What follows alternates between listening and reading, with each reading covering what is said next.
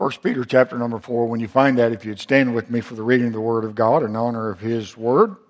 And let's all focus upon the Word of God.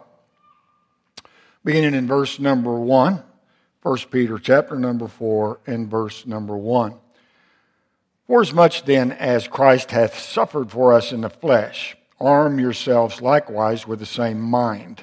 For he that hath suffered in the flesh hath ceased from sin that he no longer should live the rest of his time in the flesh to the lust of men, but to the will of God.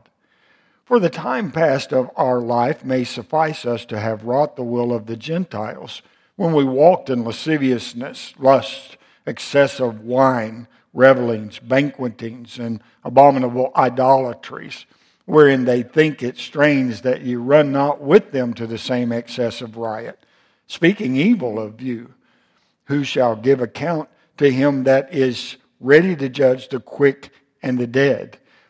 For, for this cause was the gospel preached also to them that are dead, that they might be judged according to men in the flesh, but live according to God in the Spirit.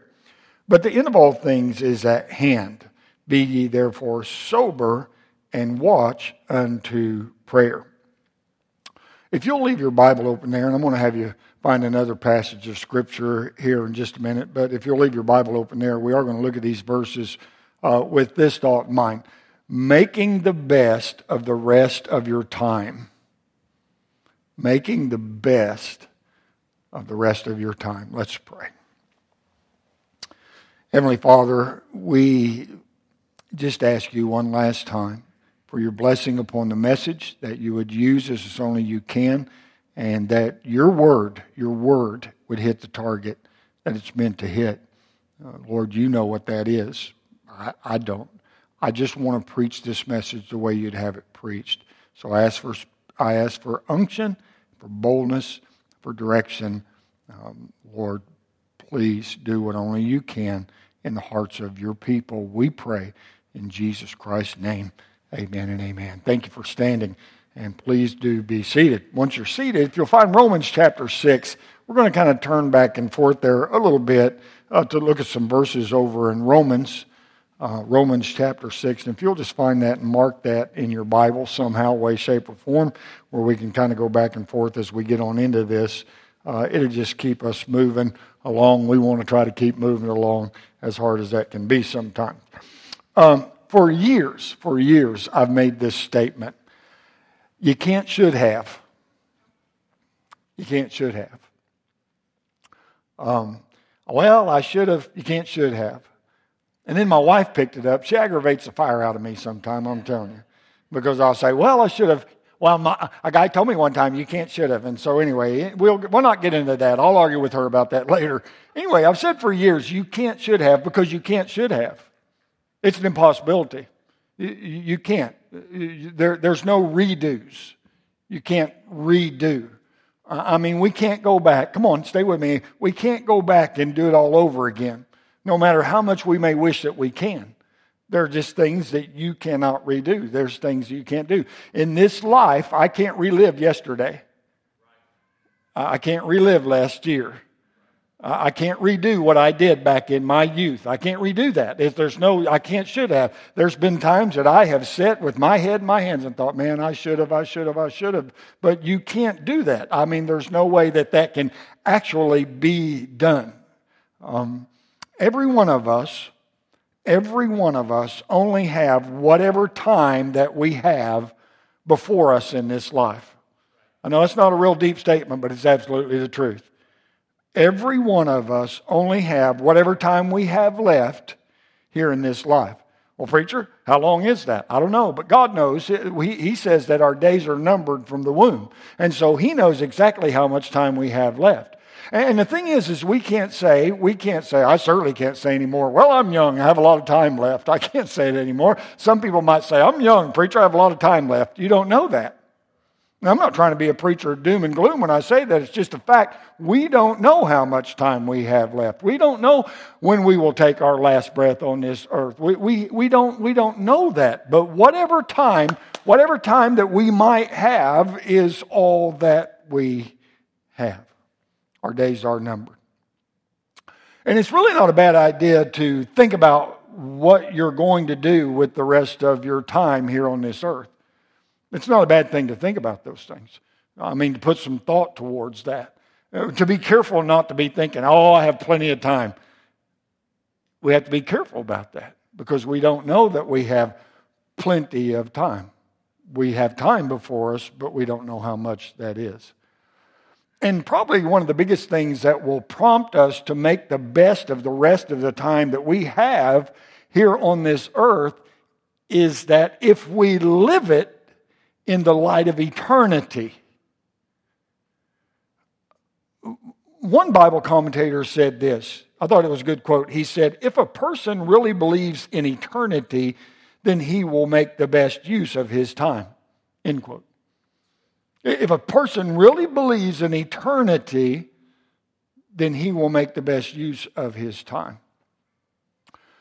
I don't think I could find any argument anywhere that there's been a lot, uh, there's been many a life that has been wasted by those that take no thought of eternity. I mean, all they're thinking about is the now. They live only for the here and now. And once again, all that you have left, all that I have left, is the rest of my time, whatever that's going to be. That's all I have left. Look, whether Jesus comes back to call us out of here or whether death takes us, we're all leaving here one day. Every one of us have an appointment with that. One of these days, we will be gone. Have you ever really given a lot of thought about how the rest of your life is going to count for eternity? Come on, we are Bible believers. We have been saved by the grace of God. We do believe that God has a purpose for us. We do believe that God has a plan for us. Have you ever really given thought?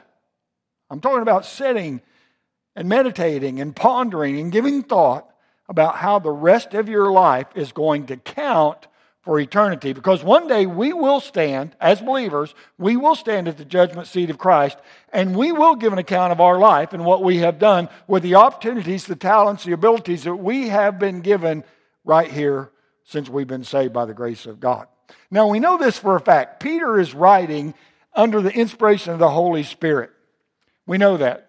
And, and he seems to point to the fact that we need our thinking adjusted. We, as believers, he's, he's writing to believers, and, and he, he seems to point to the fact that, that we need our thinking adjusted. Well, what, what makes think that, preacher? Well, because there in verse number one, he says, Arm yourselves likewise with the same mind. Okay, then let's back up just a little bit. I, I don't know where that's from.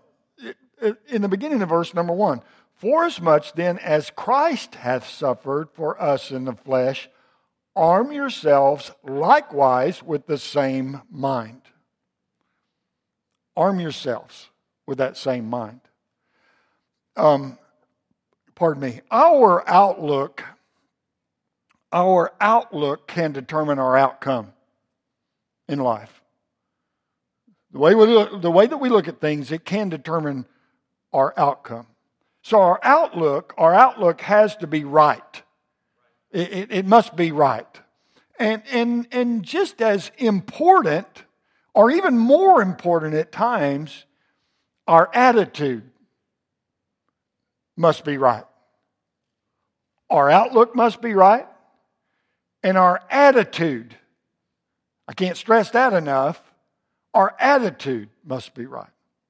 If we're going to make good use of the rest of our time here on this earth, it will help if our attitude is what it needs to be.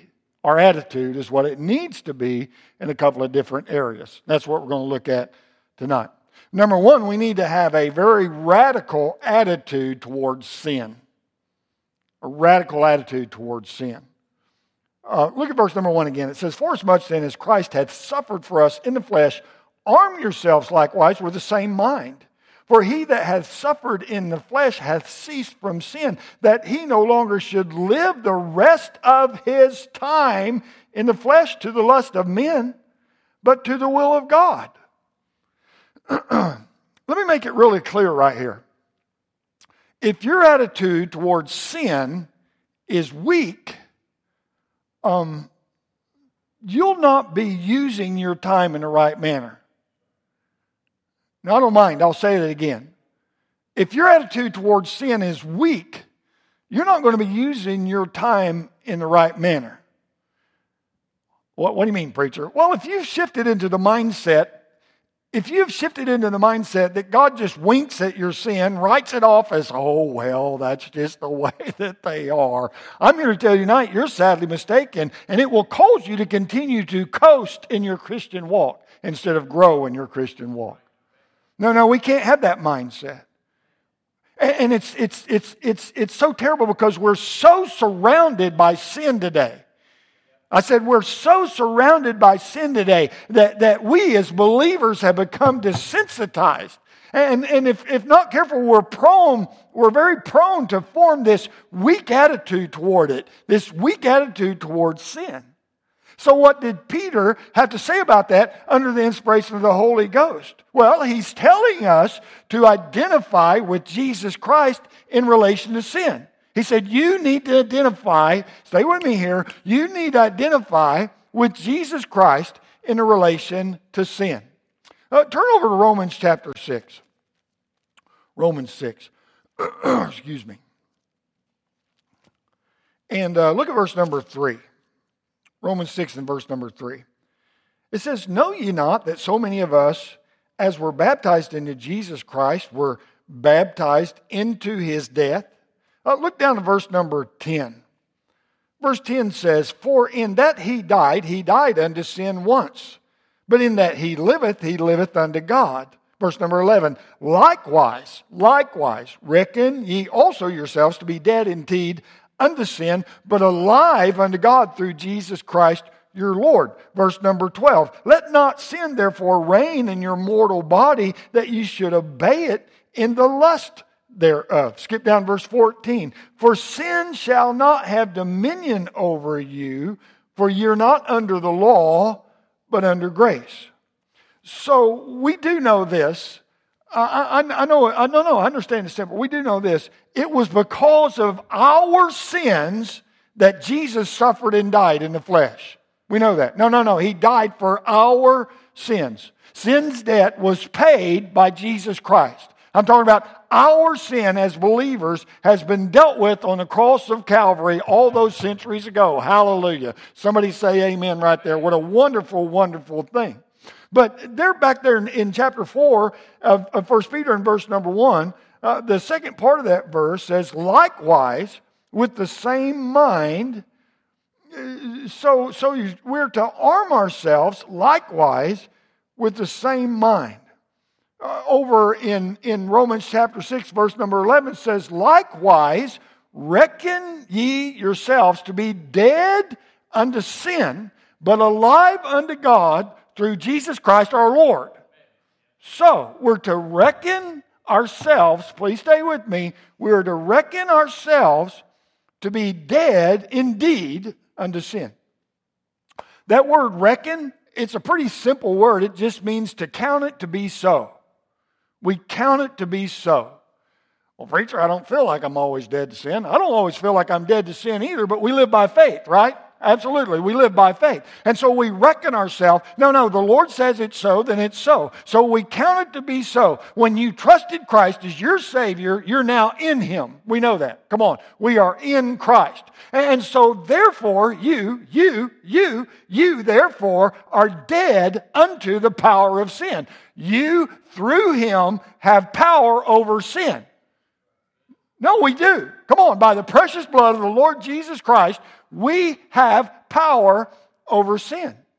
Uh, over there in chapter number 6 of Romans, verse 14, the first part of that verse says, For sin shall not have dominion over you. Sin doesn't have dominion over you anymore. Once you are in Christ, once you've been saved by the grace of God, sin doesn't have dominion over you. Well, how come, preacher? Because back in 1 Peter chapter 4, the last part of that verse says, For he that hath suffered in the flesh hath ceased from sin. So, so, for he that has suffered in the flesh with Christ, come on, we're in Christ, for he that hath suffered in the flesh with Christ hath ceased from sin. Now, this isn't saying, please, please, this is not saying that we no longer commit sin. No, no, no, no, no, no. What it is saying is that we are no longer governed by sin. And we are no longer powerless against sin. We're no longer powerless. We're in Christ. I can do all things through Christ, which strengthens me. No, no, no. Okay, look at verse uh, chapter number four, First Peter chapter four. Look at verse two. That he no longer should live the rest of his time in the flesh to the lust of men, but to the will of God. So now we that are saved by the grace of God, we need to no longer be governed by our lust. We have to, we, no, no, we don't have to be governed by our lust anymore. We don't have to be led by our lust anymore. We don't have to give in to our lust anymore. God has set us free to spend the rest of our time doing His will. I said He has set us free.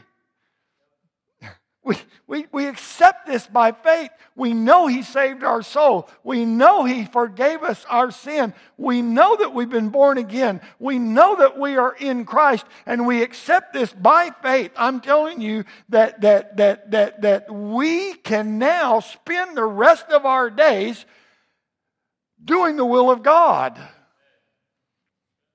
instead of being led around by our own flesh and lust. See, us that have been saved, this is so good. This is so good. Us that have been saved, um, we have victory. Those that have not been saved, well, they're just kind of out there on their own. Um, they're set to spend they're set to spend the rest of their time as slaves to their own lust. Whatever their lust lead them to do. Oh, come on, come on, come on, come on. That's where uh, uh, uh, a saying's like, well, if it feels good, do it come from? It comes from the flesh. It comes from the flesh. No, no, no, no.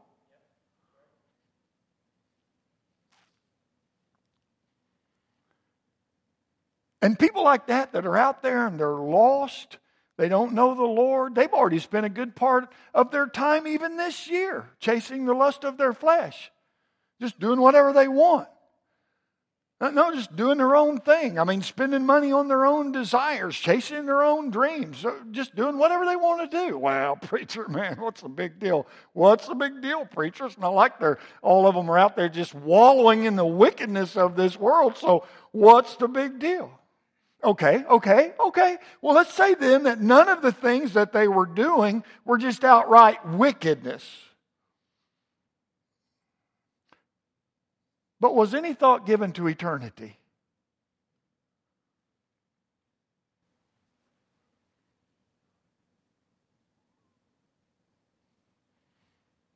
Spending our life on eternity and eternal things. Every one of us, every one of us are given 86,400 seconds a day. Every one of us. Each day, you are spending those seconds in some way, shape, or form. Every single day. And days come and days go, don't they? I mean, and so because of that, we need to be mindful of how we're spending the time. We need to be mindful of that. Is it spent no, no, stay with me. Is it spent on your own lust? On your own will? Is it spent on just on just what you choose to do? Or is it spent on the will of God? It does make a difference. Come on, it'll make a difference in your life, and it can make a difference on the lives of people that are around you in your close circles, and it can even make a difference in the lives of people that are in your concentric concerns of circles. It can make a difference. And let me just go ahead and say this if it makes you mad to be challenged with the way that you're using your time, uh, are you sure that you're using it the right way? Or who are you to question what I'm, who are you to question? No, no, no, no. If it upsets you that bad that someone would question you about whether you're using your time for God or not, are you sure you're using it the right way? Come on, if you're, if you're born again child of God, more than likely you have read Romans chapter 6, and you know that, that, you know that, that the truth that's laid out in that wonderful, wonderful chapter is that Jesus has set us as born again believers free from the bondage of sin that we might do the will of God. That's why He saved our soul, that we might do the will of God. Come on, I'm, I'm, thankful I never have to go to hell. But he didn't save me just so I don't have to go to hell. He saved me that I might do the will of God, and he saved you that you might do the will of God. How much thought are we giving to that? Because it is important.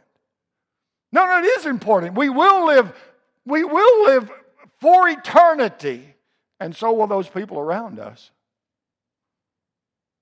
And so is our mindset just on what we want, what we want to accomplish, how we want to be, what we want to do, how we want to use our time, or is it really on what God would have us to be? What God would have us to do?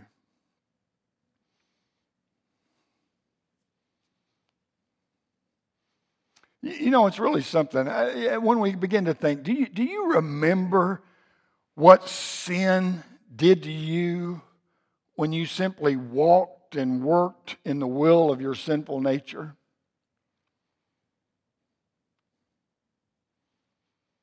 Over in Romans chapter 6, there in verse number 20, the Bible says, For when ye were the servants of sin, you were free from righteousness.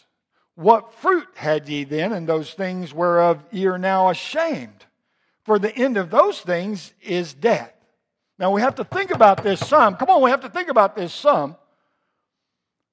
What um, was it not the fruit of sin that drove you to Christ? No, no, when you realized how sinful sin was and that God had an answer for that. Come on, you realized your sinfulness, and man, oh man, it was like and so many, so many, I don't know, but so many are down and so many get to the bottom of the barrel. And they're reaping the, the fruit of their sin. And that's what causes them to look up and trust Jesus Christ as their Savior.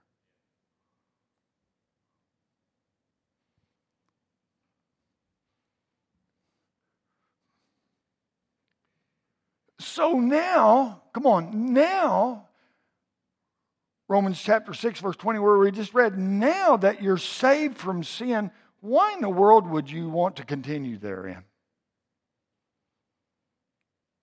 Now, now that you are saved from sin.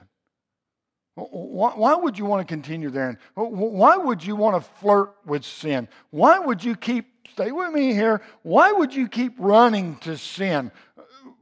That makes no sense. It, it makes no sense that God saved you from your sin and then he, he, he sets you free from your sin. You're no longer in bondage to that sin. If you're running to it, it's because you have will to do that.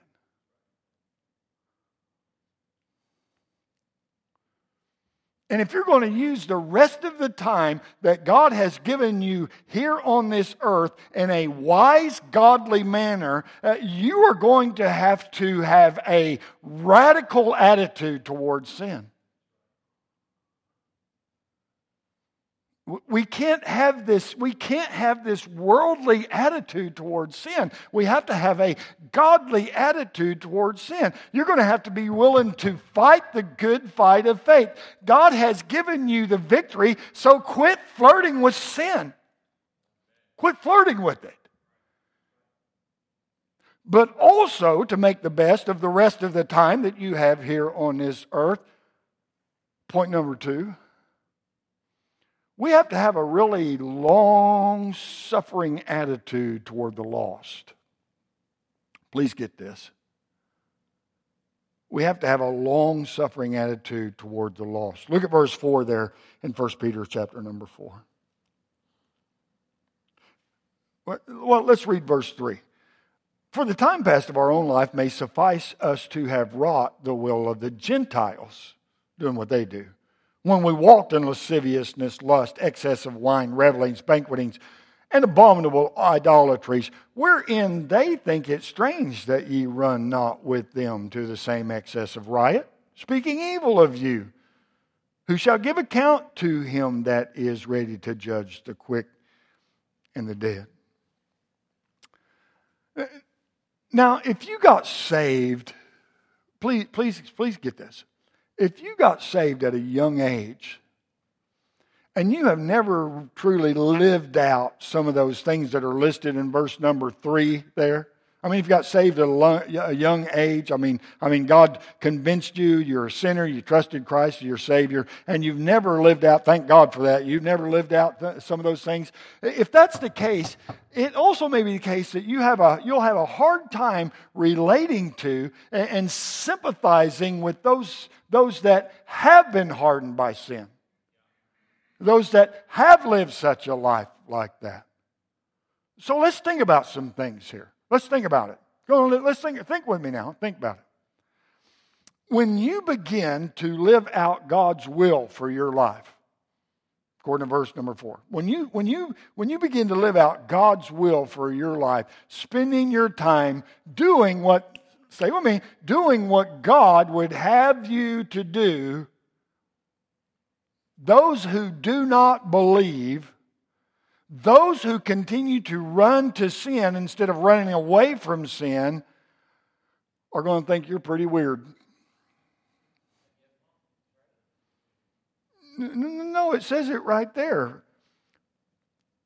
in verse number four, wherein they think it's strange that you run not with them to the same excess. God tells us, He explains to us. You start walking a different way, living a different way, people are going to look at you weird. People are going to think you're strange. People aren't going to understand all of that. And they may even, according to the Word of God, they may even talk bad about you. Because you're trying your best to live for God. They may even talk bad about you. And because of that, you're going to have to be patient. You're going to have to be long suffering. You're going to have to realize they don't understand what you're doing. They don't understand why you're doing that. They have lived a different life and they have a they have a totally different paradigm than you. Well, what do you mean? Well, a, a, a totally different concept of life than you, a, a totally different idea, a totally different standard of life than you. Totally different. All they know is the sinful side of life. All they know is their sin nature. Yeah. Verse number four there says, wherein they think. They think. That says it all right there. What do you mean, preacher? The way that they think is totally different from the way that you now think, think as a believer. Totally different. Come on. Let's not get it mixed up. Let's not get it mixed up. That, that, no, no, no, no. We as believers should not any longer be thinking like an unbeliever.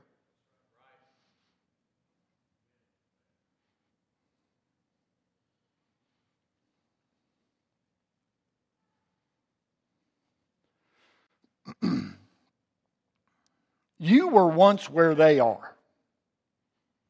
And they can't figure out why you've changed. They don't have that spiritual discernment. And you can tell them, well, I got saved. Well, I trusted Christ as my Savior. Well, God saved my soul. Well, God forgave my sin. Huh? No, no, really. I, they, they, they don't have any. No, no, no. And they, and they may say stuff like, well, that's real good. That's good. That's so good and have no understanding why you quit doing the things you're doing or why you started doing the things that you started doing. Have no real understanding about that. They can't figure out why you changed. All those years ago, I was working as a driller on a drilling rig in an oil field when I got saved. The oil field is not a real savory crowd. Uh, many could tell you that who've ever worked out in that. And when I was working, the, the, the, drilling rig I was working on, I got a picture of it in my study. The drilling rig I was working on, I was driller, had a crew, and uh, we were working seven days on and seven days off. We worked seven 12 hour days, and then we were off seven days, and then come back and work seven 12 hour days again. And uh, my last shift that I worked with my crew, I was a lost sinner. I mean, lost. Terribly lost. I'll, I'll put it this way I was the chiefest of sinners. Oh, no, preacher. Paul was the chiefest of sinners. Then I was right underneath him. I mean, just right underneath him for sure, because I was there. I was a lost sinner. I was wicked as the day was long. I mean, my life was a mess. And then on those seven days off, my seven days that I had off, I got saved on those seven days off. Somewhere in that time period, I got saved in that seven days off. I'm talking to the Holy Ghost of God. The Holy Ghost of God took up residence in me and sanctified my soul. And when I came back to work after those seven days off, I was no longer the man that I used to be. No, no. In that, in that short period of time, God had already taken me to a different level. Uh, I wasn't anywhere where I needed to be, but God had already taken me to a different level. He had already changed me. Don't, no, no, no, don't zone out on me here. He had already taken me to a different level. My thinking was no longer the same because of what He did in my heart, in my life, in my mind, because of what He did. A week ago, I was on the inside with that crowd.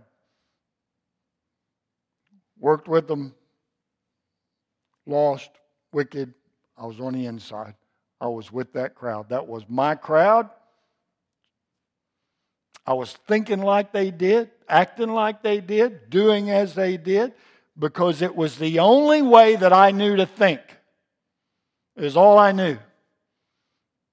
Everything that I'd lived. Was all that I knew. But when I returned after that seven days off, after getting saved, I was already on the outside of that group. I was already on the outside because I was seeing differently. I was thinking differently. Things were different in my own mind, in my heart. To my crew, on that first day back, when I got back, I was already strange. And that's exactly what they were thinking. I'll never forget that first day back. We got back. I don't know how much you know about a drilling rig. We got back and we were drilling. Uh, that means that, that, that things were going on and we were just digging down. And so it came time that we had to work and make this connection. And I don't have time to explain all that, but the crew, they were out there working, and I was running the, the drilling rig to do all this stuff. And they came up and they knew what to do, had a great crew as far as the work went, and they were working, and, and I was just running the rig. And it was weird because um, that seven days before that, before I, when I, before I got saved, whenever we were out there working and I was running the rig and they were doing the work out there, I wasn't talking to them very nice. Uh, I had a uh, oil field language, which I don't like to think about, but I did. And it didn't matter how good of a crew I did and how hard they worked, I still didn't talk nice to them when they were working. I mean, I always had something to say, derogatory, bad. And we're out there and they're doing their thing, and I'm running the rig, and I'm not saying anything because I can't think of anything to say. Can't think of anything to say. And pretty soon they're looking over their shoulder. What's wrong with Driller? What, what's going on with him? And I remember after doing making that connection, and the crew went off to do their jobs otherwhere, and I walked back in the, into the doghouse where, where I worked from to watch everything. I remember thinking, this is too weird. No, they were thinking I was weird, and I was thinking I was weird. This is too weird. This is too strange.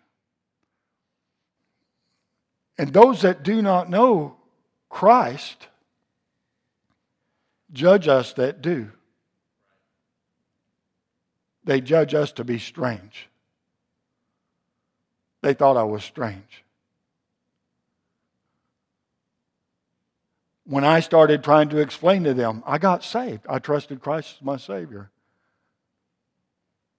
They had no, they had no understanding of what went on. Oh, Driller got religion. Uh, no, I got into a relationship. They had no understanding. And they thought, they judged me to be strange. I no longer wanted to drink. I no longer wanted to do drugs. My desire to go to the bars was gone. I no longer wanted to do that. The way that I once talked, like I just told you about, was quickly foreign to me. It was so, so strange. And, and a lot of people that have been saved by God's grace have gone through something like this. Maybe not exactly, but something like this. Uh, God changed them. And, and, they no longer were, were, they no longer were sitting on a bar stool swigging down brews every night. And they, they weren't out dancing and messing, out, messing around with somebody else's wife. And they longer, no longer condone the sins that so, are so widely accepted in our society today. And everything seems to be viewed differently since they met the Lord Jesus Christ. They don't dress immodestly anymore. They're not interested in having premarital sex. They're not out there lying and cheating and, and, and doing whatever they have to do to, necessary to work their way to the top? Nope. And to the unbelievers, those that do not know Christ, we're strange. Hallelujah. Glory to God. Only by God's grace. Yeah. So here is where you have to get to. Here's where you have to get to. Now look at verse number five. Here's where you have to get to. Uh, let's read verse number four again. Keep it, keep it in our mind. Wherein they think it strange that you run not with them to the same excessive riot, speaking evil of you. Who shall give account to him? They will. Who shall give account to him that is ready to judge the quick and the dead? So here's where, where we have to get to. Come on, get this, get this, get this. Here's where we have to get to. Don't worry about what they think of you. Don't fret over what they think about you. No, no, no, don't worry. There's no need to worry. Well, it just seems like they're judging me. You know, they think that I think I'm better now or whatever. Look, no, no, no, no, no, no, no, no, no, no. You don't have to. You don't have to worry. 2 Timothy chapter 4 and verse number 1 says, I charge thee therefore, uh, I'm sorry, 2 Timothy chapter, yes, 2 Timothy chapter 4 verse number 1 says, I charge thee therefore before God and the Lord Jesus Christ, who shall judge the quick and the dead at his appearing in his kingdom. Jesus Christ is the only judge with which we need to be concerned. I said, we don't have to worry about what everybody else thinks what we do. I'll say it again. We don't have to worry about, we don't even have to worry about what other Christians think of what we do. As we try, no, no, I'm talking about as we try to live our life for God. As we are doing our best to do what God would have us to do in this life, we don't have to worry about what anybody thinks except Him. He's the one we'll stand before one day. He is our judge. He is the one that we need to be concerned with at all times. Him. And we need to be long suffering with the lost. Because in the end, it is Jesus who will settle it all. He'll settle it all. We need to be long suffering about them. He is, he is going to be the one to identify who are truly the strange ones. He will. And I can guarantee you, in His eyes, as we try to live for Him, it ain't us. It ain't us. We're doing the right thing. Look at verse number six. We're, we're doing great here. Look at verse six.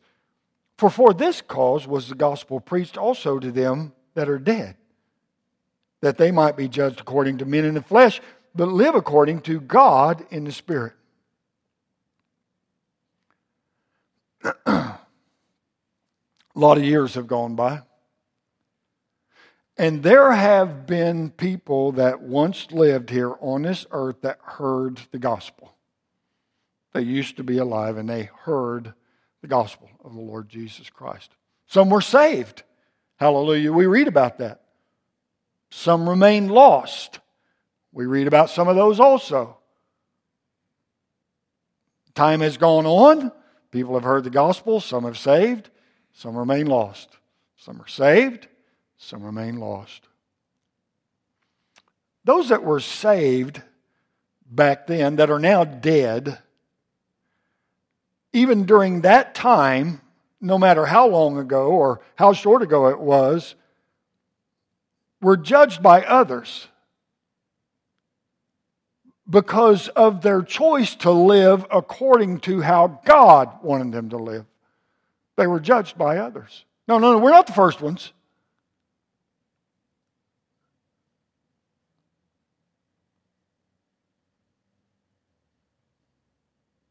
We're, we're not the first ones. No. All along the way, people have lived, trusted Christ, and have been judged by other people. We're not the only ones that have gone through this.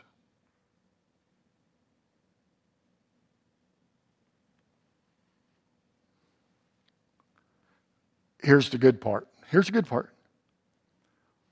Those that were saved and that were judged by others for living godly lives are living in the presence of God. And, and they have not one regret about the decisions that they made to live their life in a godly manner. I said they have not one regret for deciding to live a godly life, a separated life, living a life for God surrendering to God to do God's will, going off to foreign countries and doing God's will, preaching the gospel around the country, doing God's will, being in all types. They have not one regret in the decisions they made to live their life the way that God wanted them to live their life. They have not one regret about that. Nary a one. Not one. Nope.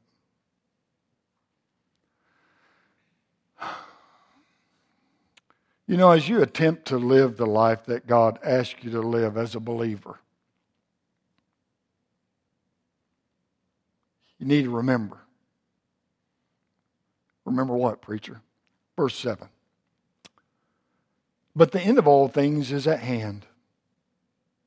Be therefore sober and watch under prayer.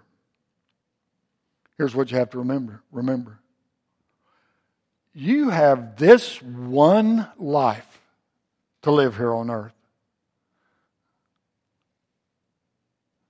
Will not be reincarnated. It's not going to happen. There's this one lady used to tell Miss Pam, if I, if I was going to be reincarnated, I wanted to come back as Miss Pam's dog.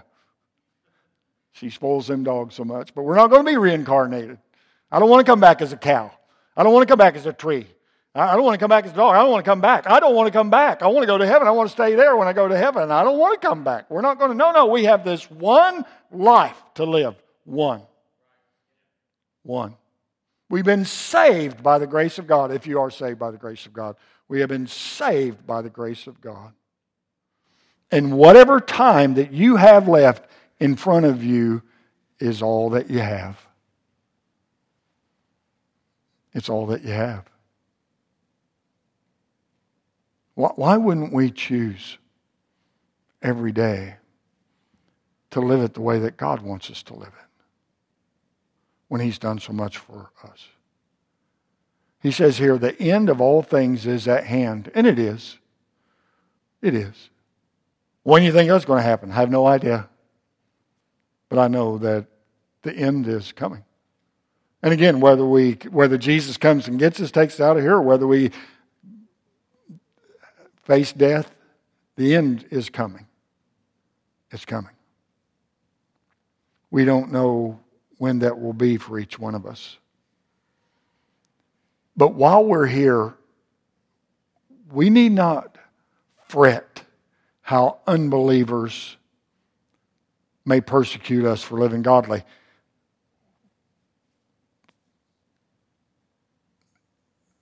We don't need to fret how anybody would persecute us for living godly. Because there are a lot of professing Christians today that want to downplay and want to belittle someone for living the way that God has dealt with them to live. I'm telling you, the one that we will answer to is Christ Himself.